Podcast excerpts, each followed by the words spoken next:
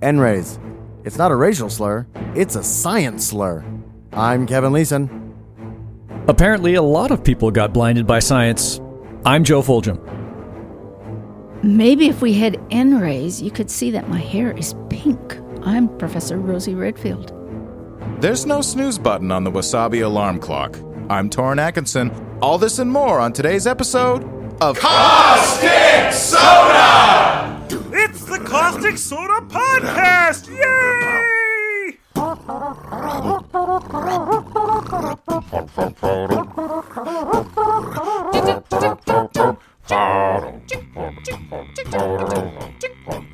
It's time to set the mics up. It's time for Tales of Woe. It's time to take the red pill on the Caustic Soda Show. It's time to do our research, unless your name is Joe. It's time to load the wiki on the Caustic Soda Show. To introduce our guest star, that's what I'm here to do. So it makes me very hungry to introduce to you Dr. Rosie Redfield! Yay! But now let's get things started. Why don't you get things started? It's time to get things started on the informational, aberrational, strangulational, nauseational. Strap in for the Caustic Soda Show. Scientific blunders. Whoops. Yeah. I think that's what happens. Uh, the word science comes from Latin scientia, meaning knowledge, which is related to cindir, to cut or divide, from pre Indo European root ske. And blunder comes from a Scandinavian source akin to Old Norse blundra, which means to shut one's eyes, which is from the pre Indo European Oh, root blend, which is yeah related to blind. So Ah, blunder and blind blunder, are related. Uh, it was first used to mean make a stupid mistake in 1711. That's the first recorded use of it meaning that. Okay. All right. Well, that's interesting. I couldn't really find a fear of science, but fear of knowledge is epistemophobia. Sure. Okay. and does anybody know what All the right. fear of failure is? Um, Phalophobia. Sorry, you, Failure. you, you just failed. I just failed. Yeah. I, I was afraid of that. was It's gonna uh, happen. Oh, atichophobia, A T Y C H I phobia. Do we know what itico means? I don't know what that what that. Uh, Quick, look it up prefix in means. uh, etymonline.com. a tickophobia. That is a fear of the live-action Tick TV series. oh, who has a fear of that, though? That's crazy. Crazy people. Yeah. Uh, some of us prefer the animated series to the live-action series. Well, that's just I good think they common make sense. these things up. Who, who's You know, that? They're not real words. Who is that disembodied voice? of That- authority. That is our guest, Dr. Rosie Redfield. Welcome to the show, Rosie. Oh, thank you. I'm happy to be here. So, uh, Rosie, what exactly are your bona fides? This year, Nature, the prestigious scientific journal, declared I was one of the 10 scientists who mattered most. Hmm. Um, but that's just that's just nature's opinion. So my my Uh-huh. There's no own- scientific evidence to uh, quantify that. actually they they really liked the fact that I do my science out in the open. All right. I I write up all my experiments on my blog, and so anybody Mm-hmm. who wants can see that. Yesterday, I figured out where a particular piece of DNA is bent. Yay!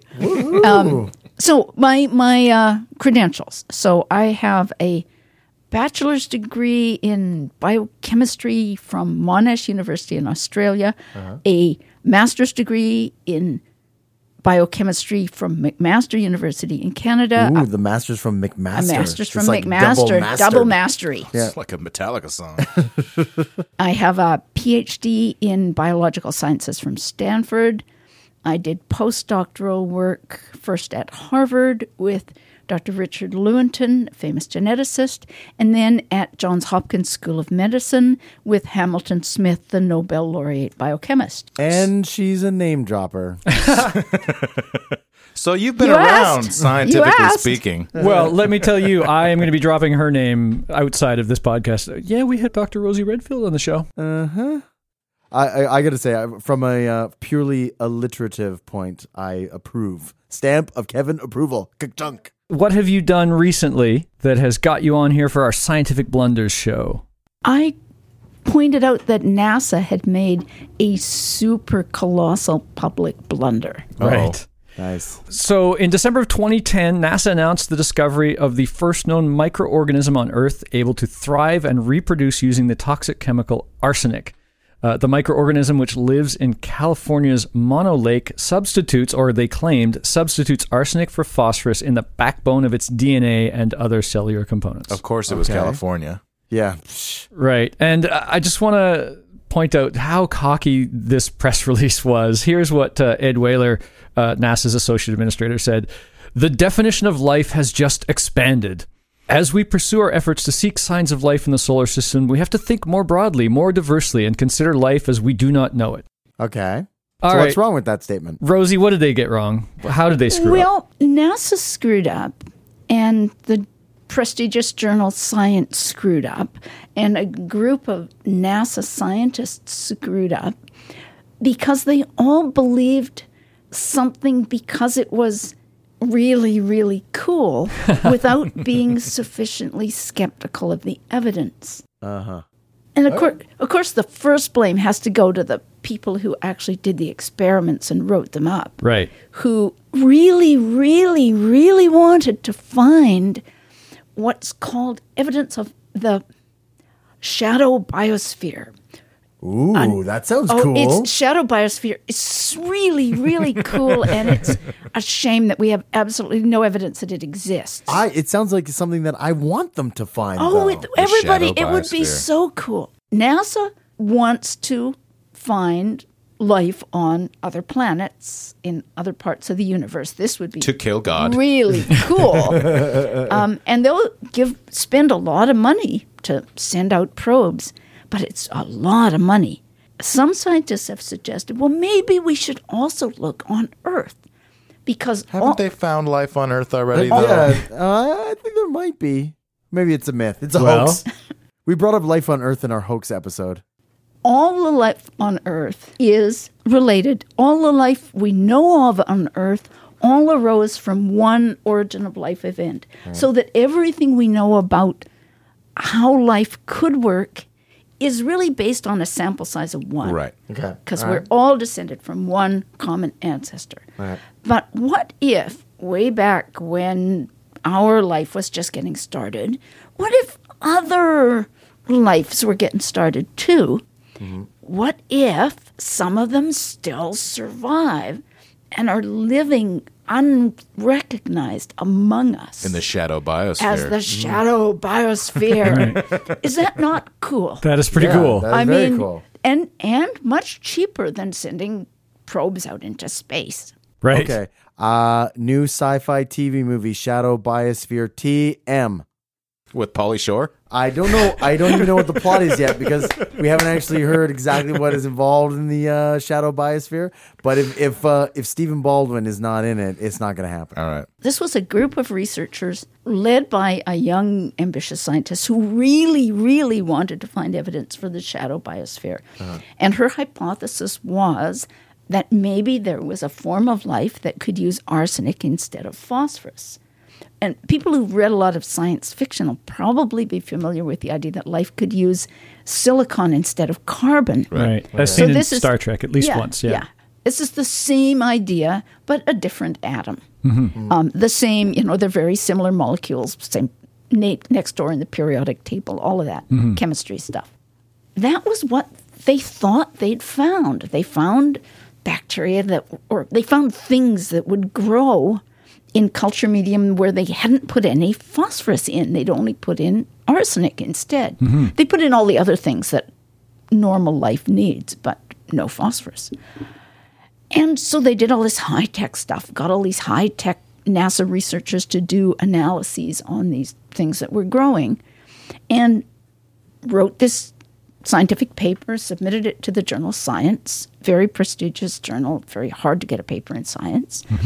Science sent it out for peer review by other scientists who said, Oh, yeah, this is hot stuff. NASA went to town, Hot stuff, not necessarily correct stuff. no, no, no, no, no, no. Well, no. The science science's peer reviewers said Looks good. this looks solid. okay. All right. That's what I'm told. As solid as arsenic. And they thought you know, extraordinary claims require extraordinary evidence, but this is really solid. Okay. So All right. the paper was accepted. NASA called this big press release. So where did they go wrong? Scientifically, they went wrong in not being sufficiently skeptical of the results. They didn't say, okay, how many ways could be, we be wrong? They said, oh, could we be right? All right. Let's tell everybody we might be right. we might be right. I mean, it did go through peer review, but Yeah. it was very, very wrong. Right. That's that's the bottom line. So you're is- saying that the peer review wasn't rigorous enough? well, nobody knows because peer review is usually secret. Oh. At least it's it's anonymous. The when you send in your beloved manus- manuscript describing your wonderful Yeah. research, and the journal sent it out to several other people who are experts in the field, and they evaluate it. And then the journal makes a decision and sends you the copies of what these reviewers said. But it's all anonymous. You never know. Oh, that's that, Is that interesting. because the scientific community is that clicky that you're like, oh, you might not get invited to the next party if you like ripped his paper or blah blah blah? Like, you might not get your grant. ah, I see. it's Oh. much. It's not the parties. It's the money. It's Right. the. But with the money, you could party. It's all connected. Yes, yeah. It's all comes connected. Back to the party. No, no, we're geeks. We don't want to party. We want to do experiments. we want to spend money on experiments, Party not means beer. party means different things to different people. You can party with an You experiment. can party in the lab. You Yeah. can dance around the lab. Lab party. Drink out of beakers. Yeah. So you're working at UBC. Uh, what do you do at UBC? I'm a professor of zoology. Okay. I teach genetics. I do research in, well, the cocktail party version of my research question is do bacteria have sex? How's that going so far? Mount chicka boom bow. Well, I'm the voice crying in the wilderness saying, you guys, it's not really sex. Oh, if I had a dollar for every time I've said that. so you're like the Bill Clinton of science then? It's not really sex, it didn't count. Oh, it didn't count. Uh, what's the meaning of is? Yeah, it's what's the meaning of, of the word sex? Yeah. Yeah. It, it doesn't count, but it doesn't count for deep evolutionary reasons, not because of the public interpretation. But yeah, it's all tied together. And Right. It could be the Bill Clinton of bacterial sex. Yeah. So you're working at UBC and you see this press release by NASA and you think, I don't trust NASA's microbiology because about 15 years ago, NASA claiming to have found evidence for life in a meteorite from Mars. right, yep. And what they had was little tiny, teeny, teeny, teeny bits of crud that were kind of shaped like bacteria, but about 10 times smaller, Right. I remember seeing this. which Mm-hmm. photos. they claimed were nanobacteria, which didn't actually exist. Right. Like kind of like the shadow biosphere. And they got all of this publicity. But you know what they're good at? They're much better at naming things than other scientists. They're 'Cause really- shadow, biosphere, and nanobacteria all sounds really convincing. I don't think NASA, NASA didn't name those, but they're really good at jumping on scientific bandwagons that sound really convincing. Um, so I was suspicious already just because it was NASA, and I knew they didn't really know any microbiology. but so then, but they didn't do the experiments; they just funded the experiments. Okay. Okay. These researchers were funded by NASA, but they were working at various independent research laboratories. They just had NASA grants. Right. And then I read the paper, and it was crap. It was really, truly crap science. Wow. It wasn't even extraordinary claims require extraordinary evidence. It was like if a grad student had brought this quality of analysis to their committee meeting, I would have said, eh, go back to the bench. You misspelled Clean arsenic things for up. starters." Do some more controls. So I wrote a blog post because I have a science blog where I write about stuff. Do bacteria have sex? I wrote a blog, long blog post where, as if I'd been a reviewer of the manuscript, a long post where I detailed all the obvious concerns with the paper. It went viral because although lots of other scientists were going, I don't know, this looks kind of crappy, none of them were writing it all down where everybody could read it All right. although one other scientist did, a chemist named um, Alex Bradley did write down his concerns as well. And it was nice. Our concerns intersected really well without really overlapping. And between us, we totally demolished the whole thing. Then there was this massive outcry of scientists saying, they're right, this is crap. We don't believe a word of it. Oh, the tide has turned. Uh huh. The Yep. tide has turned, and the really funny thing was the same NASA guys who were trumpeting with Twitter and press releases and um, news conferences and everything the brilliance of this scientist. Suddenly, when things went sour, suddenly social media was not the place to discuss science anymore. Now they said, uh uh this doesn't shouldn't be discussed on blogs. This should only be considered in the peer reviewed scientific literature. Except peer review got it wrong this time. Yeah.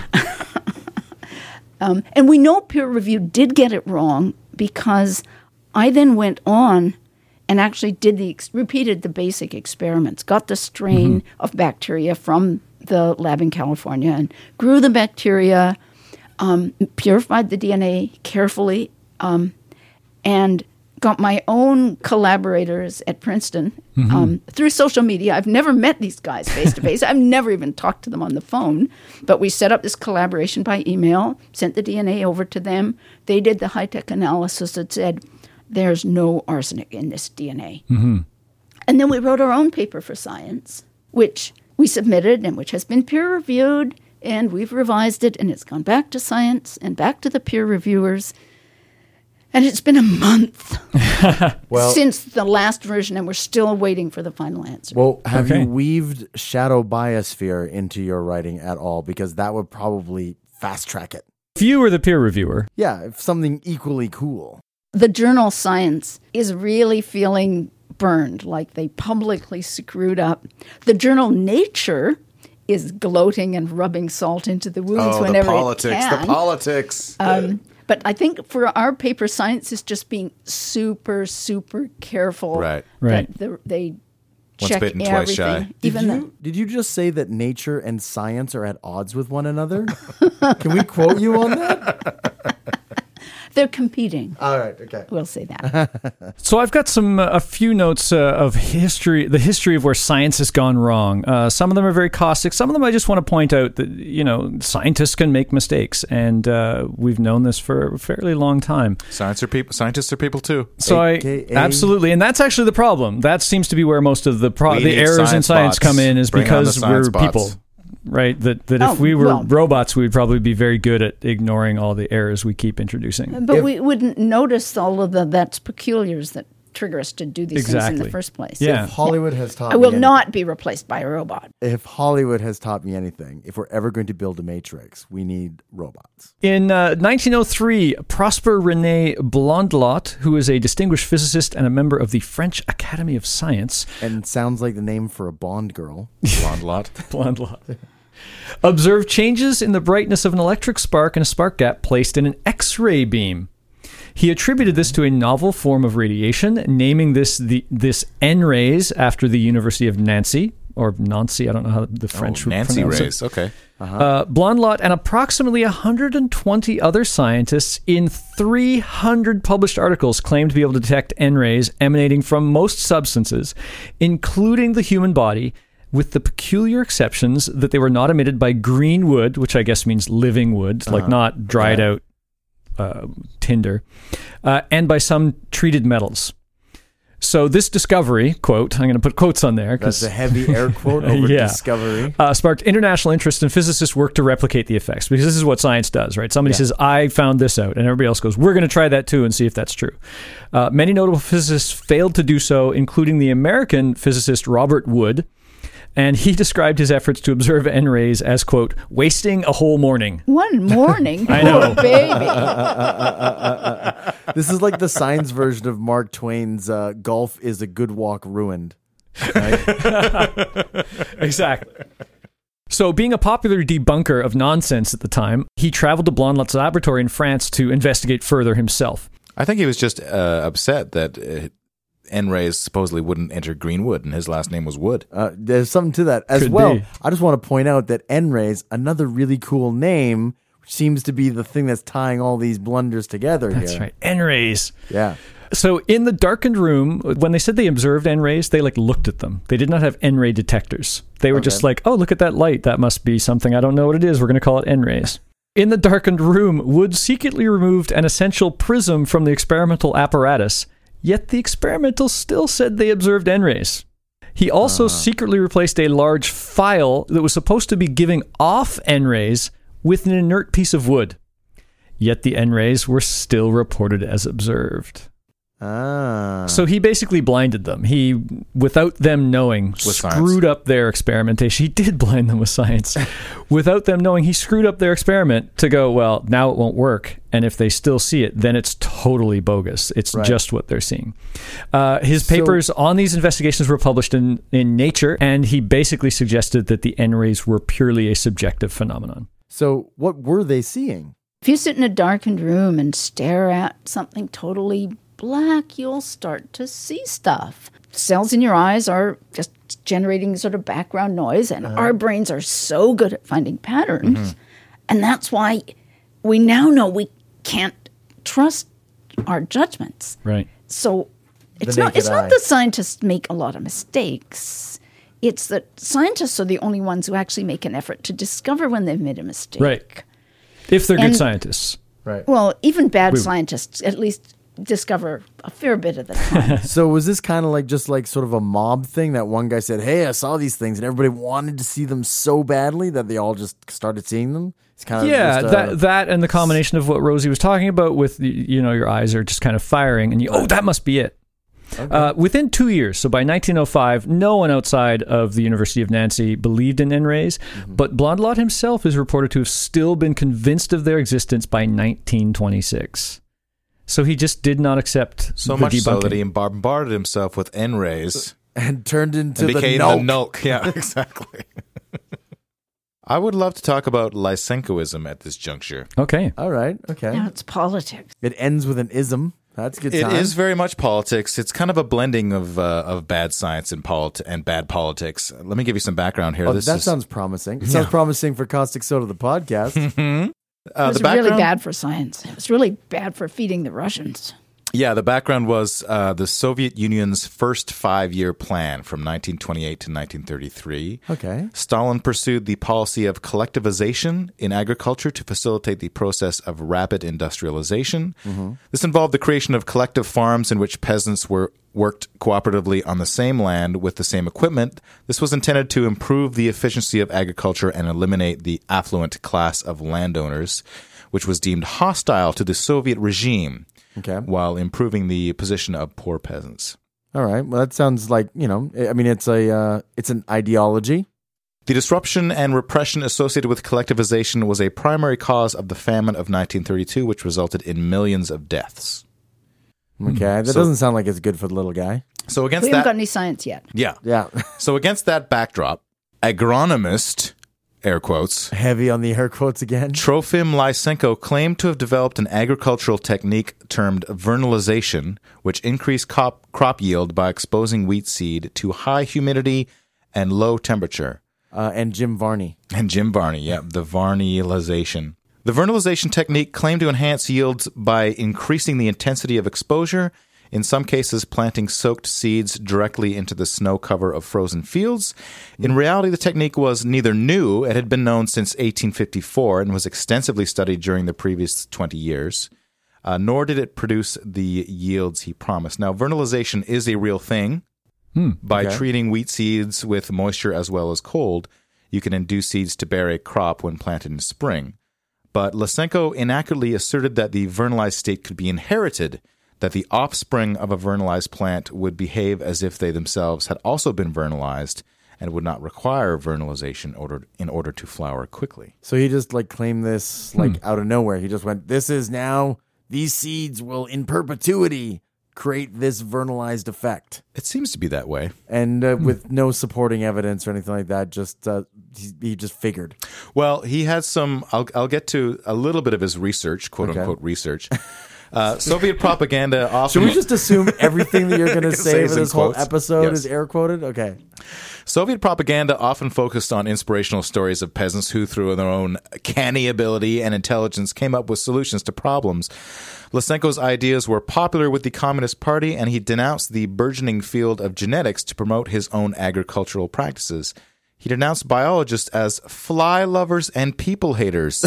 That was this was there was also a sort of a battle going on in science between two sort of factions of s- genetics and evolution. Mm-hmm. There were the, the quantitative biologists and the Mendelians. Right. And for the Russians, the Mendelians, who were the fly counters, they were the bad guys. This was not good socialist science. And David Cronenberg was one of them. Uh, Lysenko did not apply actual science. He insisted on the change in species among plants through hybridization and grafting, as well as a variety of other non genetic techniques.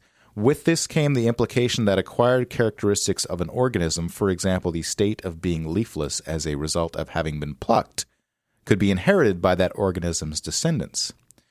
Biologist Julian Huxley had this to say about Lysenko's theory. If this theory is correct, it would follow that all Jewish boys would be born without foreskins. Yeah. yeah, no, I I was just thinking that that doesn't sound like it makes any sense. It's whatsoever. also a ridiculously testable claim. yeah, Yeah, yeah, exactly. Like, like, just get a plant, pull off all its leaves, Yeah. wait for it to create another seeds, seed, yeah. plant the seeds. Oh, look, leaves. Like that. Uh, that's I could do that. But Yeah. but if it's not what you want to be true, you Right. won't do that Yeah, test. exactly. You'll Yeah. just say, "Oh, makes sense to me." Yeah, and it seems like this is the sort of thing that could only happen in this sort of regime of propaganda and just right. Where the Well, message, it could only happen on this scale yeah, in Right. this the message scale of a made regime. more sense than the actual. Fact. it's hap- it's still happening all the time. Sure. right. Instead of performing controlled experiments, Lysenko based uh, his work upon questionnaires taken of farmers. Uh, the Soviet propaganda machine overstated his successes and omitted mention of his failures. He became so powerful that to disagree with Lysenko risked the gulag. One plant geneticist, Nikolai Vavilov, who was the director of the Institute of Genetics at the USSR Academy of Sciences, repeatedly criticized Lysenko. As a result, Vavilov was arrested and sentenced to death in July 1940. Wow. Lysenko basically destroyed Soviet genetics Yeah. for decades.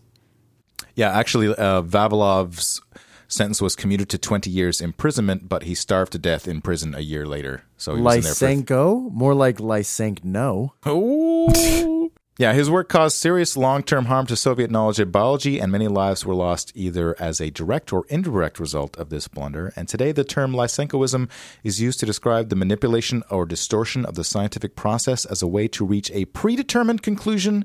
As dictated by an ideological bias, often related to social or political objectives. So, are we doing anything like that these days with our Harperism? right-leaning government talking about something that's very uncomfortable for them and quieting opposition? vo- yes, I think we Yes, are. We are.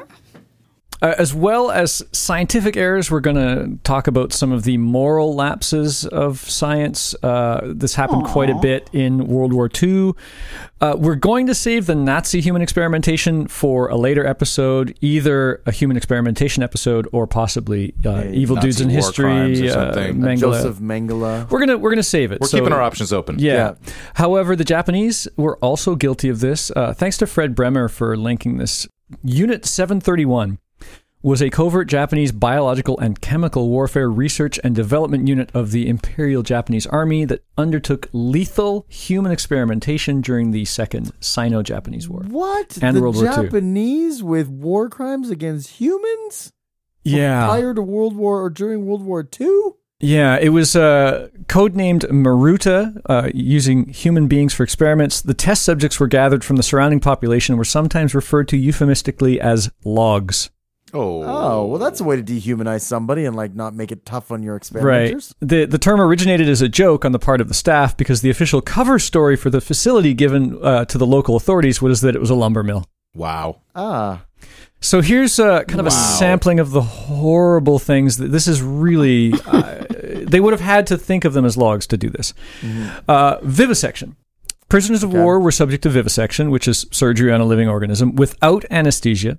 They were subjected to various diseases and then uh, vivisected so researchers could see the results. They also experimented with removing various organs or parts of organs, like parts of the lungs, liver, or brain, with the removal of limbs in order to study blood loss. The limbs that were removed were sometimes reattached to the opposite sides of the body. oh, that's nice. Yeah. Uh, you see, that just sounds like they're having a lark at that stage of the game. It's like, dude, what would happen? Okay, let's cut his arms off. Put it on the other side. and let's switch them. Yeah. Like it's, it's, it sounds like frat boys. and It put them in sounds like front of a typewriter. Right. sounds like frat boys with scalpels. Some prisoners' limbs were frozen and amputated, while others had limbs frozen then thawed to study the effects of the resultant untreated gangrene Ah. and rotting. Another experiment Hmm. How could it be wrong? It has ga- it has green in the title. Yeah.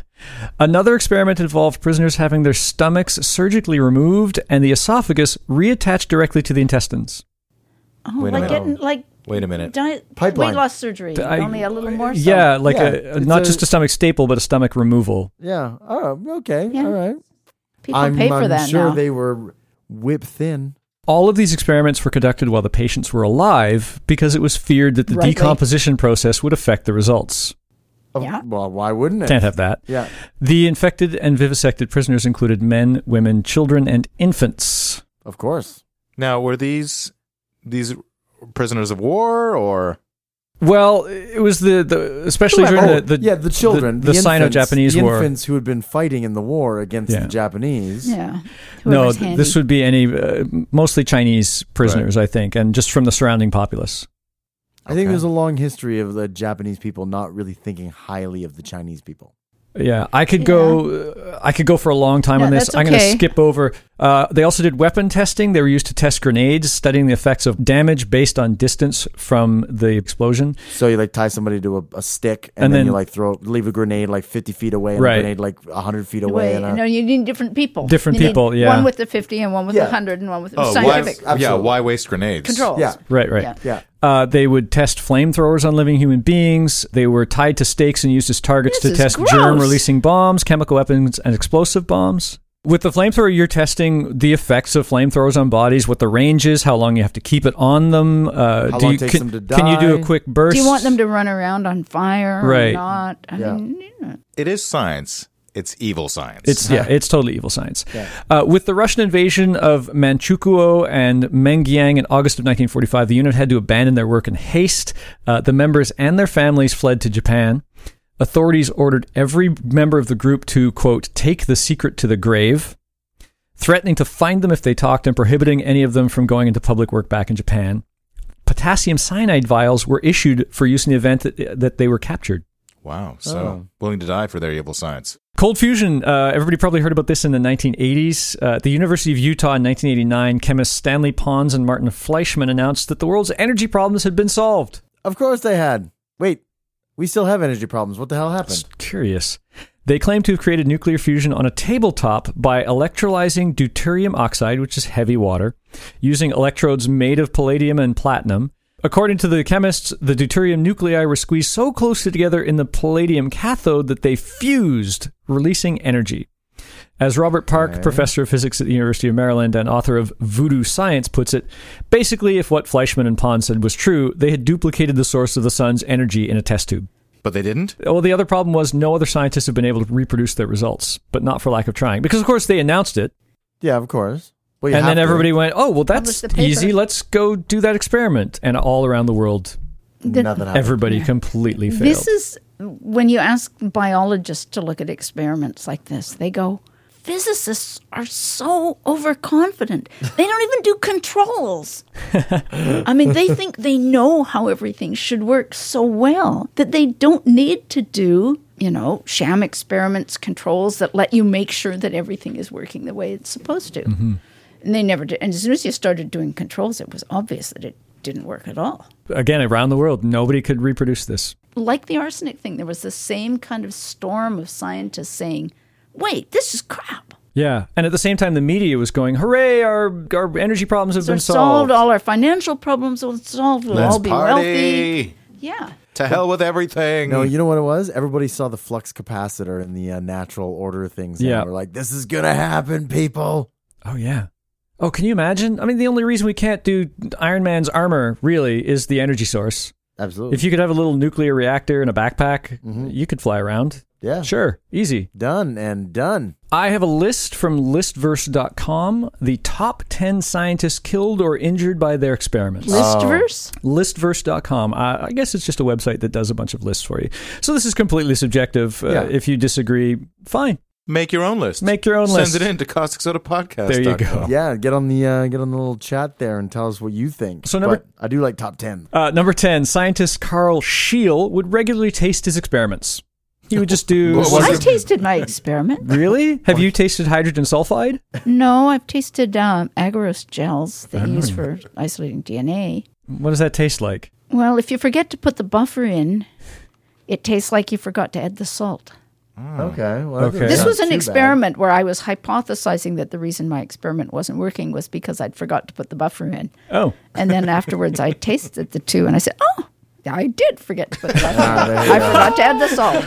But which, so yeah, so it was like a Coke and Pepsi taste test Yeah, there almost. you go. Yeah. This guy's field of science was radiology, so that's dangerous. He survived tasting hydrogen sulfide, but later died with symptoms that are curiously similar to mercury poisoning. Okay. Oh. Well, so um, implying that he tasted mercury. Mercury, yeah. I mean, They're pretty the sure. dose makes the poison. So it's like, how much did he taste? This is this is As a rational tasting scientist. It could have just been an accumulation of a bunch of things that he this- tasted. This feels like a Darwin Award nominee here. little. That uh, you know doesn't sound like a particularly smart scientist. how It's would he probably Better to know? remove himself from the equation. Maybe We he need just dates. got he just got his thermometer and his uh, swizzle stick mixed up. Perhaps his entire life was testing the hypothesis scientists shouldn't taste their experiments. And uh, he proved it to probably be true. Mission accomplished. We're going to have to get some replication on that. well, he wasn't around to write the paper either, which is That is, unfortunate. it's really too bad. Number nine, Jean Francois de Rosier. He was a teacher of physics and chemistry. In 1783, he witnessed the world's first balloon flight, which created in him a passion for the sport or Okay. for flight. Uh, after assisting in the untethered flight of a sheep, a chicken, and a duck, I don't know if that's all in the same flight or just mul- three different flights. duck. They were inside of each other. Is it- uh, a sheep chick duckin. he took Ducks his can fly. unless you stuff it inside a chicken. Uh, Okay. he took. he took the first manned but not duck to free flight. Right. He took the first manned free flight in a balloon. He traveled to an altitude of 3,000 feet using a hot air balloon. On another crossing of the English Channel from France to England, he reached a 1,500 foot ceiling in a combined hot air and gas balloon. Unfortunately, the balloon deflated, causing him to fall to his death. Oh, This was history's first fatality from an air crash. all right. Oh, so a little, Happy birthday. A little callback to our air disasters episode. Right. Number eight, Sir David Brewster, inventor of the kaleidoscope, nearly blinded himself in a chemi- chemical experiment. Nearlys don't count. Yeah, I know. Is, is that how he invented the kaleidoscope? He was like looking through something. It poured on his eye, and he saw all these colors. Oh, and the whatnot. colors, the colors. It's like, I need to invent something to replicate this almost blinding. This near blindness would be a fun kid's toy. Elizabeth Ashheim is number seven. She studied x rays with her doctor husband. They studied them so much that they bought an x ray machine to bring into their house to, Cook do their all sorts microwave of experiments. meals. and she ended up contracting a widespread and what they term as a violent cancer that killed her. Ooh. Number six, uh, Alexander Bogdanov. In 1924, he experimented with blood transfusions on himself, most likely in a search for eternal youth. Yeah, I, I think we may have talked about Uh, we that talked on the about blood this in the episode. blood. yeah. Number five is Robert Bunsen. Uh, Of Oh, of burner the fame. burner of fame? burner, burner fame. fame. uh, I couldn't find out if he invented what we call the Bunsen burner, but he certainly uh, perfected it. Or are you going to tell us that he died from immolation? No. Oh, okay. Because then people were like, uh, you know, heating stuff up on his like burning, fleeing body. Well, he, he certainly was heating something up. He nearly died twice of arsenic poisoning. okay. And then shortly after that, he lost the sight in his right eye after an explosion of. Cac- is it cacodil? Yeah. Or cacodil Cacodil cyanide. is an arsenate thing. and these being excellent reasons to change fields, he moved to inorganic chemistry and went on to develop the field of spectroscopy. All right. So obviously, you only need one eye to perfect. So that. yeah, nearly died, lost You an just eye look to into science, the and said, spectroscope. "I- "I'm going to move to inorganic chemistry." It's a monocular science. Ah, I got it. Num- number four, Sir Humphrey Davy. Uh, as a young apprentice, he was fired from his job at an apothecary because he caused too many explosions. And then he was literally fired from his job. As a chemist, he had a habit of inhaling the various gases he was dealing with. Fortunately, this bad habit led to his discovery of the anesthetic properties of nitrous oxide. Uh-huh. he's he's a huffer. He was the Un- world's first huffer. He was. Unfortunately, frequent poisonings left him an invalid for the remaining two decades of his life. what? Yeah, being a chemist is a bad thing. During this time, he also permanently damaged his eyes in a nitrogen trichloride explosion. So uh, I would think that wearing uh, eye protection is a pretty important thing as a chemist. Well, here's uh, I I think what's important to point out is these guys.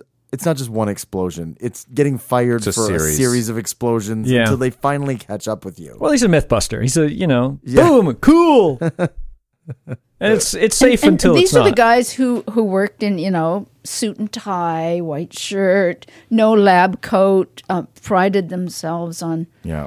not ha- using any protective equipment. It just wasn't done. Because they're manly men scientists. Uh, Uh-huh. Yeah.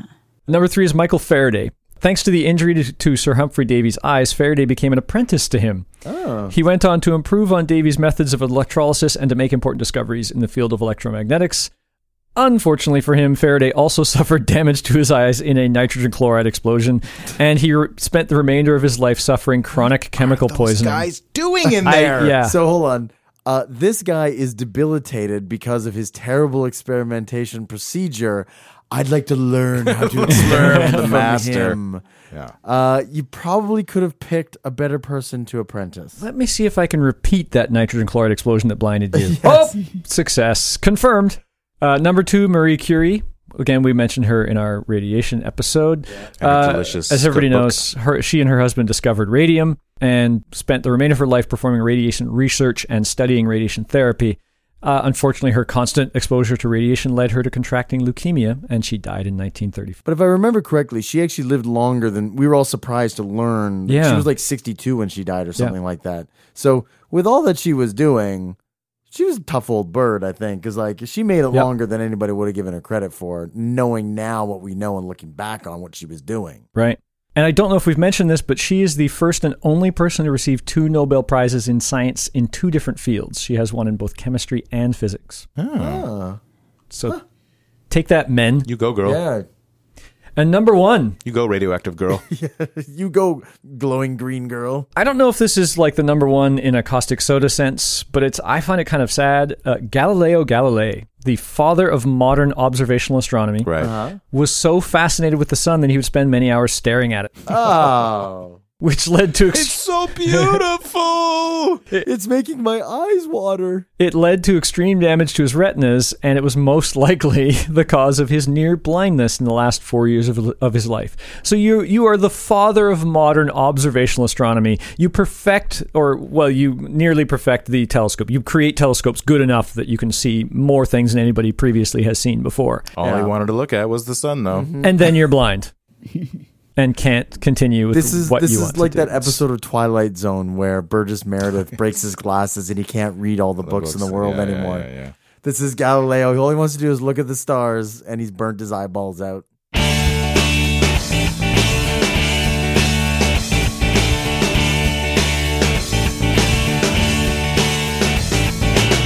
Last week I left a note on Laura's desk. It said, I love you, signed anonymous friend. Turns out she's smarter than I thought she was. She knows I wrote it, now the whole class does too. And I'm all alone during couple skate. When she skates by with some guy on her arm. But I know that I'll forget the look of pity in her face. When I'm living in my solar dome on a platform in space. Cause it's gonna be the future soon. I won't always be this way. When the things that make me weak and strange get engineered away. It's gonna be the future soon. Never seen it quite so clear. When my heart is breaking, I can close my eyes. It's already here.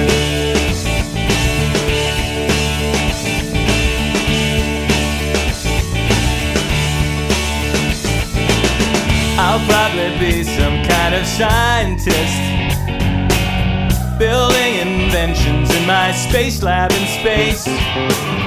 I'll end world hunger, I'll make dolphins speak.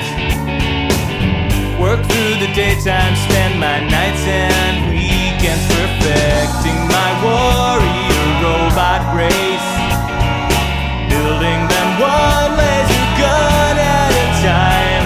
I will do my best to teach them about life and what it's worth. I I just hope that I can keep them from destroying the earth. Cause it's gonna be the future soon.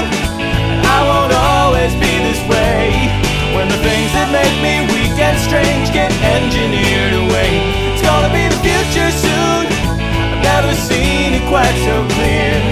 But when my heart is breaking, I can close my eyes. It's already here on earth. They'll wonder as I piece by piece replace myself. And the steel and circuits will make me whole, but I still feel so alone until Laura calls me home. I'll see her standing by the monorail. She looked the same except for bionic eyes. She lost the real ones in the robot wars. I'll say I'm sorry, she'll say it's not your fault. Or is it? She'll eye me suspiciously. Hearing the whir of the servos inside, she'll scream and try to run. But there's nowhere she can hide. When a crazy cyborg wants to make you his robot right, well, it's gonna be the future soon. And I won't always be this way. When the things that make me weak and strange get engineered away, it's gonna be the future soon. I've never seen it quite so clear. But when my heart is breaking, I can close my eyes. It's already here. In the news, September 2011. Oh, all right. Fairly recent This is news. news? Uh, New- uh, oh, news, news. news-ish, It's news-ish. news-ish. The OPERA experiment, which stands for Oscillation Project with Emulsion Tracking Apparatus, that they put the R out of that instead of the T for tracking. And the It's not uh, fair. the Apata. the three tenors were somehow involved. They opened the they had the, the opening night gala. Ah, Uh, nice. they detected them in Italy. Yeah, that's where the tenors were. So uh, this was an experiment done uh, at CERN, or from an older CERN to a newer CERN, or something like that, which was testing the speed of neutrinos. Okay. And they got a result where they found that the neutrinos were arriving 60.7 nanoseconds, that's 60.7 billionths of a 2nd Mm-hmm. sooner than light would have traveled the same distance in a vacuum. Ah, So they thought, they're faster than the speed of we've light? discovered something moving faster than the speed finally, of light. warp drive. Finally. time Oh. travel. Call up the papers. Uh-huh. Uh-huh. Exactly. Well, you know, you want to make fun of them for for announcing this and it being, let's face it, wrong. Uh, but they did six months of cross checking, Okay. and they finally announced their discovery, which seems to violate special relativity, which is nothing can go faster than the speed of light. Right. Uh, James Gillies, a spokesperson for CERN, said on September 22nd that the scientists were, quote, inviting the broader physics community to take a look at what they had done and really scrutinize it in great detail, and ideally for someone somewhere else in the world to repeat the measurements. So that actually seems a fairly reasonable thing to say, which is, Right. look, we got this. It's probably not right. So it's not this super cocky NASA. We should start Yeah. thinking about life and we're other really going to forms. have to think about yeah exactly Now- but of course the media ignores that No, and just 'cause it starts sounds going cool. faster than light neutrinos Are neutrinos those like uh, in South America those those giant rats? Are those neutrinos? Nutra, nutrias. Those are Ah. nutrias. I'm a biologist, and they are they're very big, whereas neutrinos are really little.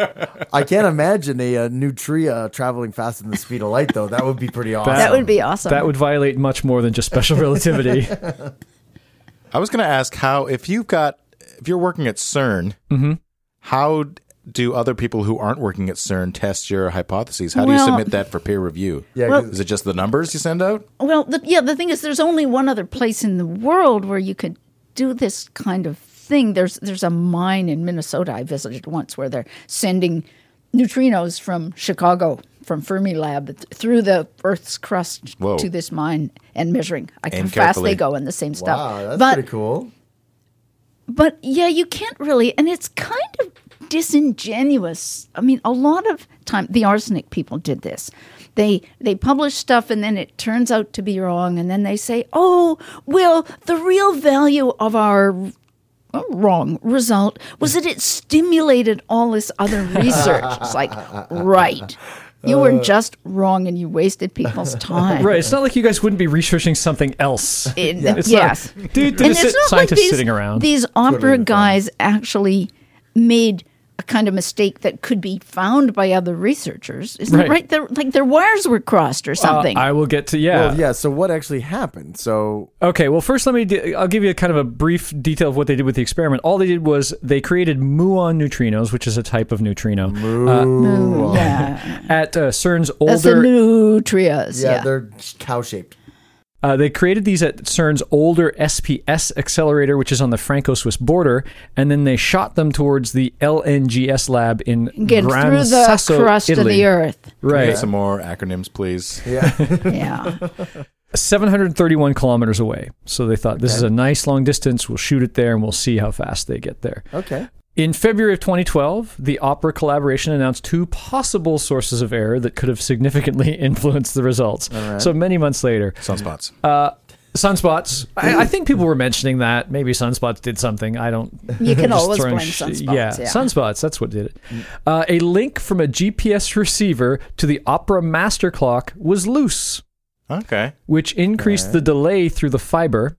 The glitch's effect was to decrease the reported flight time of the neutrinos by 73 nanoseconds. Tighten those how many, bolts, how many scientists. nanoseconds did we have to? 60.7, so that's oh, more we than got enough. 13 nanoseconds Right. on the other side. Uh, Yeah. Also, a clock on an electronic board ticked faster than its expected 10 megahertz frequency, lengthening the reported flight time of neutrinos, thereby somewhat reducing the seeming faster than light effect. So, both of these together, mostly the loose wire. So, this was a loose wire. This Right. is mostly what caused this. Got it. But the problem is, of course, I mean, you can't help. Well, how come these guys don't do what I do when like my uh you know my Blu-ray player's acting up and just jiggle it? Yeah. Yeah. Give it a just smack. Jiggled it. It's- right. Han Solo well, you can't, slash but you can't Fonzie style. jiggle it because the the neutrinos are scarcer. Detecting the neutrinos, as I recall from going down the mine, it doesn't happen very often, Mm-hmm. Right. and so it's not like you've got. 10 trillion and you go oh wait these ones are going faster oh wiggle the wire oh now they're back to their normal temperature it's like oh my god here's a neutrino incredible write the They're paper just happy to have a neutrino. one We don't care how fast yeah, it's, it's hard. going. It's hard to do the the checks properly when they're so scarce. Right. All right. So there, my my uh my wiggle my wiggle uh, solution just debunked live. September 29th, the Ig Nobel Awards are awarded every year, and These uh, are the awards awarded by Iggy Pop to who? to to the worst scientists ever. Well. Hmm, interesting. The Ig Nobel Prizes are an American parody of the Nobel Prizes and are given each year in early October for 10 unusual or trivial achievements in scientific research. ah, I like trivial. They're achievements. like the scientific. Uh, Razzies. Razzies, yeah. sure. Yeah. Yeah. I'll put a link up to the full list, but I picked out three that I thought were fairly funny or caustic. Okay. Uh, the chemistry prize went to Makoto Imai uh, and several others of Japan for determining the ideal density of airborne wasabi to awaken sleeping people in case of a fire or other emergency, and for applying this knowledge to invent the wasabi alarm. Wouldn't it cause like burning in your eyes? Yeah, and, like, you know, and wake nasal you up. Cavity And- and- Yeah, really clears, clears out your But sinuses. uh, Kevin, it's lesser of two evils. Would you rather have wasabi shot in your eyes or burn to death asleep in a fire? How about just a noisy alarm? How What about if you're deaf? What if you're deaf? You know, you need these wasabi alarms. Well, maybe the deaf deserve to die. whoa, whoa. Oh, Whoa. Did some deaf person sit on I you just- when you were a kid or something? I just want to point out I know some people sometimes aren't sure who's talking. That was Kevin. the best part is nobody is going to be offended because they can't hear our podcast. Yes. The Peace Prize. Horrible.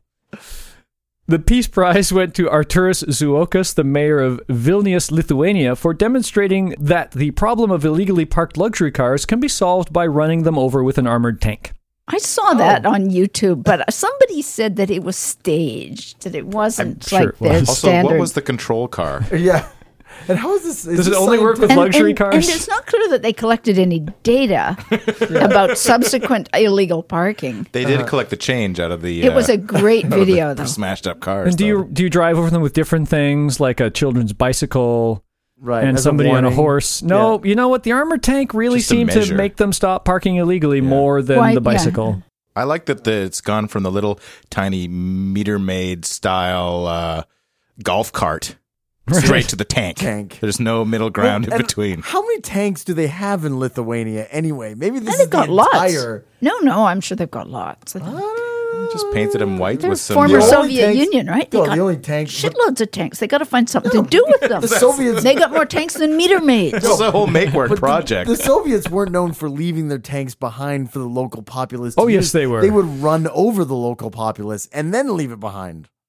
Maybe Mm, they modified the gun to fire parking tickets. Oh, there you go. and and boots. The public safety prize went to John Sendlers of the University of Toronto, Canada. Hey! good Canadian kid. for conducting a series of safety experiments in which a person drives an automobile on a major highway while a visor repeatedly flaps down over his face, blinding him. What was the purpose of this? Apparently, that's unsafe.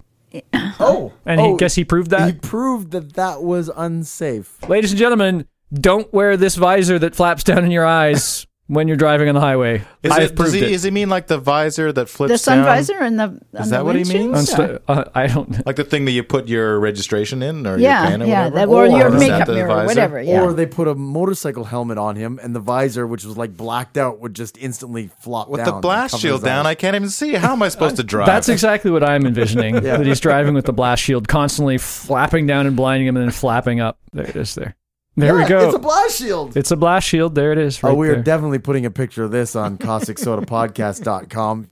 December 6th of 2011. I'm sure most people have heard about this, the Mythbusters cannonball incident. Oh yeah, I did hear about this, but it just, I didn't. Uh, there was an errant cannonball like during one of their shoots. They or- were conducting an experiment. Uh, Mythbusters likes to do science on TV. I'm, Yeah. I'm sure everybody knows who they are, but for the one person who hasn't seen it, they take myths and ideas from movies and things like that and then test them to see if they're true. The only difference between, well, maybe not the only one, but one of the differences between Mythbusters and real science is that Mythbusters doesn't do it over and over and over again a thousand times. right. right. But it's still fun to watch. And they, they're not they're not all that blinded things like that. But it's I think it's a really good intro for the layman to what science is. yeah, absolutely. Yeah. things like that. While conducting an experiment on the effectiveness of various projectiles when fired out of a cannon, so they were going to try different things. Things out Oh, of a you cannon. of the shoot a cannon. watermelon and uh, They were firing a cannonball at some water barrels. So their I guess their first their control was we'll see how well a cannonball shoots out of here. The cannonball Hasn't that experiment like been done? well, but they like, needed it with the cannon. They 400 had- years ago? I mean, people have been shooting cannonballs at things for a They didn't long get it on video. time. yeah, They didn't get on video with at- super at- slow-mo. at 600 frames per second. Yeah. Yeah. And they needed to compare that specific cannon and this specific cannonball to probably I don't know watermelons. I don't know what else Yeah, they were going what- to fire. Chickens, whatever, Chickens, sure. Yeah.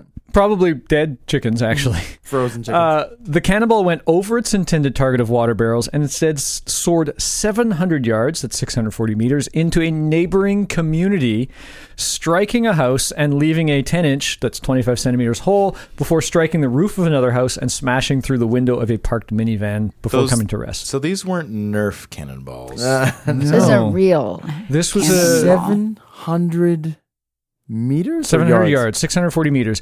And I- seven football fields. I've got an image that somebody's created here showing the path and how far it went from the bomb range. They were at the Alameda bomb range, and it went. Oh, I'm guessing over. I'm guessing it arced when it did this, and probably went over one, two, three, four, well, six houses. Yeah. About I'm just guesstimating, six houses before going through one. yeah, And apparently, it went through the front door and out the second floor bedroom of a sleeping family.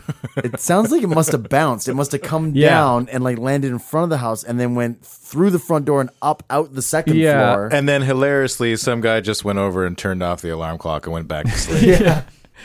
It then blasted across a busy road, uh, demolished some roof tiles of another house, uh, which was uh, uh, over two more houses, hit a third one. Yeah, so it's bouncing. This cannonball is it's, it's- bouncing. Yeah, it's probably like a pinball, but Yeah. uh, super high speed. And then it smashed through the window of a just parked minivan and finally stopped there. just parked. Here's the movie producer in me. Did Yeah. they get it on film? They did, but they're not ever going to show it. Oh, They, I think they've, they've decided that it's, it'd just be in very bad taste to show something that ended up being that. I know that they Only do. if it they do killed like somebody. don't they do live shows and sometimes show They stuff do. that doesn't get on TV? So there's hope. yeah, maybe. possibly Maybe they there's might. hope. Okay. Hmm. You might be able to see it at some kind of MythBusters convention or things. Yeah, yeah. Pop culture. Pop culture. If you want to create a movie, Science Gone Wrong is a pretty good place to start. Uh, it's a it's a it's a very well worn trope. Because Science for Gone sure. Right is uh, interesting, No. but not very dramatic. Science is much. Uh, as the, the three regular readers of my blog can tell you, science is really boring. Most scientists spend most of their time trying to figure out why their bloody experiments won't work, not why they got the wrong answer or their, co their favorite hypothesis is shown to be wrong. It's just, it won't even work. yeah. It's really boring. To the observer, it's boring.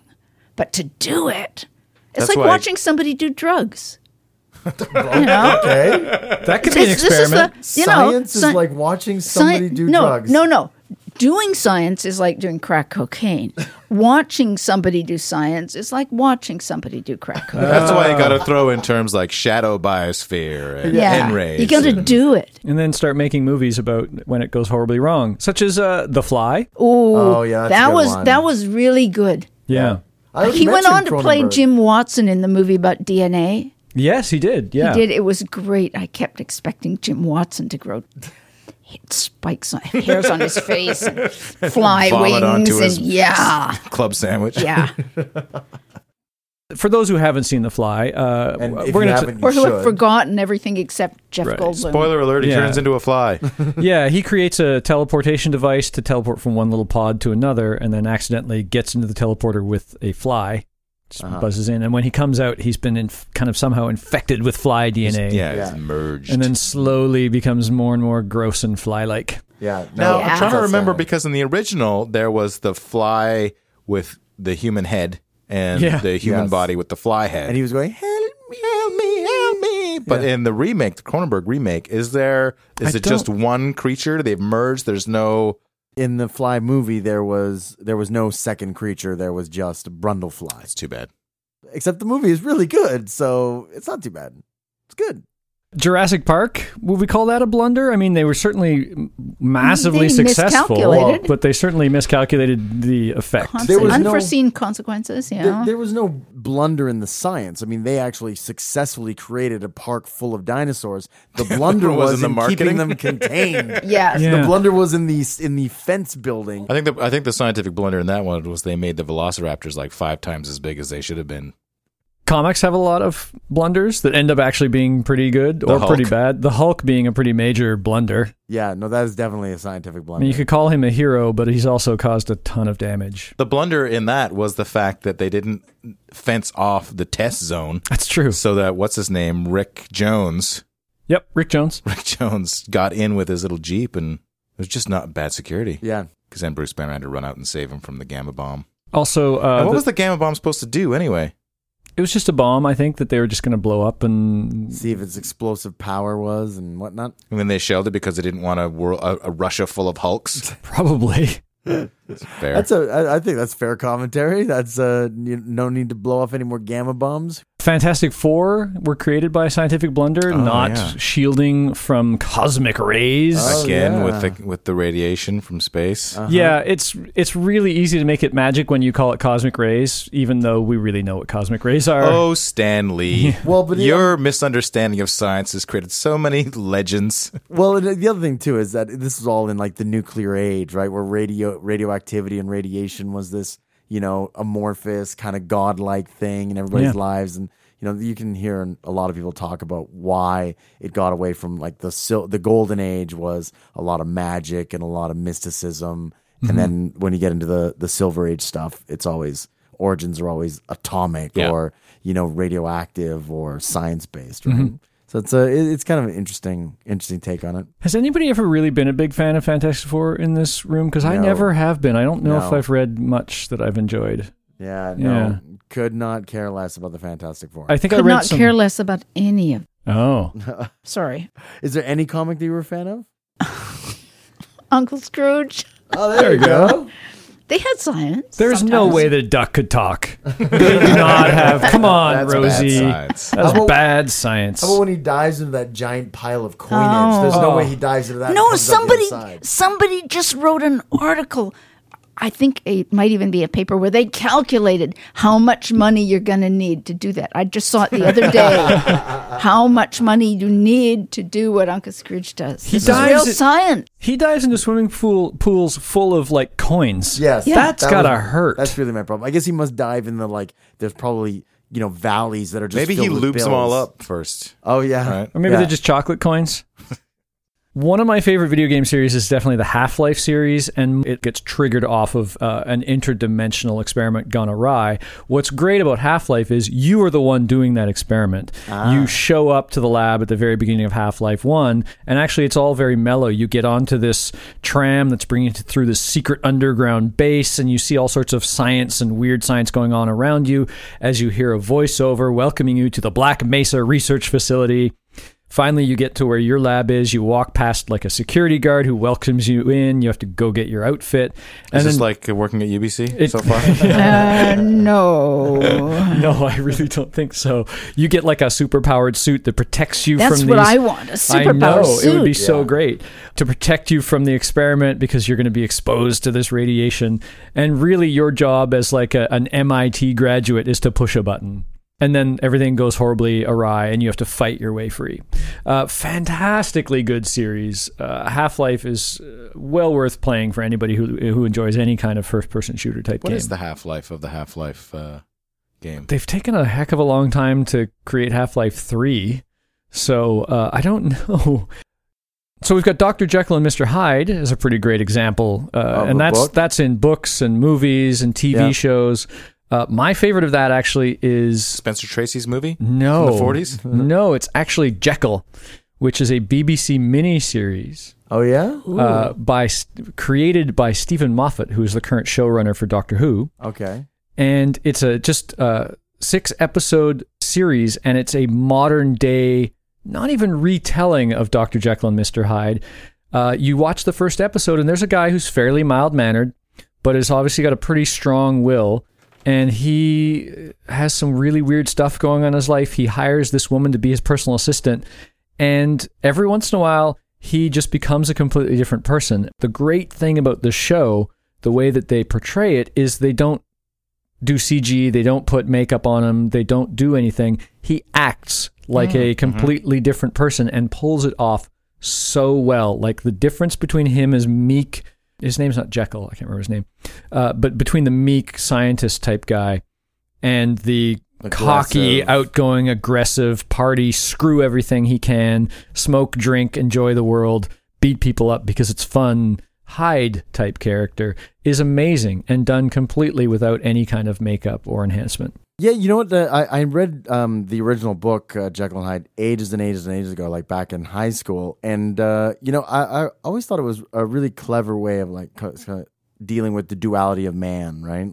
What was the actual science? Like, why did he invent that serum? What was he trying to achieve with his the science of the I serum? think he's trying to kill the base animal instinct of man. And Oh, to free make the everyone more intellect. civilized. That's Yeah. right. And of Okay. course, what he did is he created two distinct personalities that embodied both those things. Right. Right.